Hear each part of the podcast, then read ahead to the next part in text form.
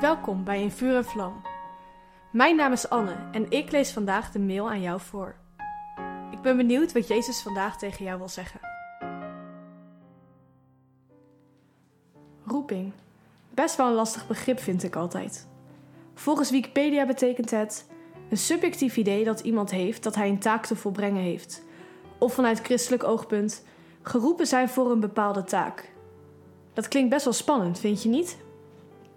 In Matthäus 4, vers 18 tot 22 zien we dat de discipelen worden geroepen. Waarvoor? Jezus gaat ze vissers van mensen maken als ze hem gaan volgen. Is dat dan hun roeping? Voor een deel. Het klinkt nog een beetje vaag, vind je ook niet? Aan het einde van Matthäus wordt het duidelijker. Ga nu op pad en maak alle volken tot leerlingen van mij. Doop hen in de naam van de Vader en de Zoon en de Heilige Geest. En leer hen om alles te doen wat ik ook aan jullie heb geleerd. Dit staat in Matthäus 28, vers 19 in de Basisbijbel. In de tussentijd is er gigantisch veel gebeurd met de discipelen.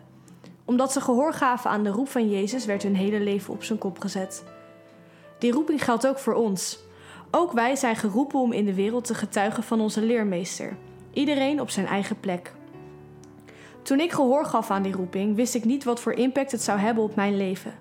Ik was van plan om bedrijfskunde te gaan studeren. Tot God me op een jongere weekend echt even stil heeft gezet. Hij vroeg me om hem te volgen. Sindsdien is mijn leven niet meer hetzelfde geweest en God leidt me steeds verder. Telkens verbaas ik me weer over het avontuur dat ik met hem beleef.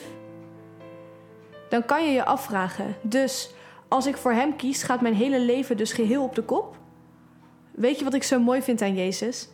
Dat hij tegen ons zegt: Ik maak je een visser van mensen. Daarin zitten twee dingen. Allereerst vraagt Jezus aan vissers of hij vissers van mensen mag maken. Jezus gebruikt jouw gaven en talenten. Hij gebruikt dat waar jij goed in bent. Hij kent je door en door. Hij weet wat het beste bij je past en waar jij het beste tot je recht komt. Daarnaast zegt Jezus niet: Je bent een visser van mensen, dus ga de wereld maar in en vertel ze over mij. Nee, het begint met achter Jezus aangaan. Hem beter leren kennen, op hem gaan lijken en uiteindelijk ook te doen zoals hem. Daar begint het mee. Dat betekent het om een discipel van Jezus te zijn.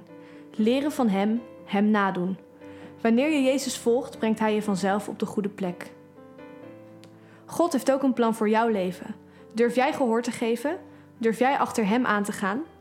Als je dat wil en durft, spreek dan dit gebed met mij uit. Heer, dank u wel. Dank u wel voor wie u bent. Dank u wel dat u mij door en door kent. Ik wil u graag volgen. Mag ik een discipel van u zijn? Wilt u mij vullen met de Heilige Geest en mij leiden? In de naam van Jezus. Amen. Wat leuk dat je hebt geluisterd naar In Vuur en Vlam. Heeft de tekst je geholpen om God beter te leren kennen? Deel In Vuur en Vlam dan met je vrienden. Meld ze aan op streef.nl slash in vuur en vlam.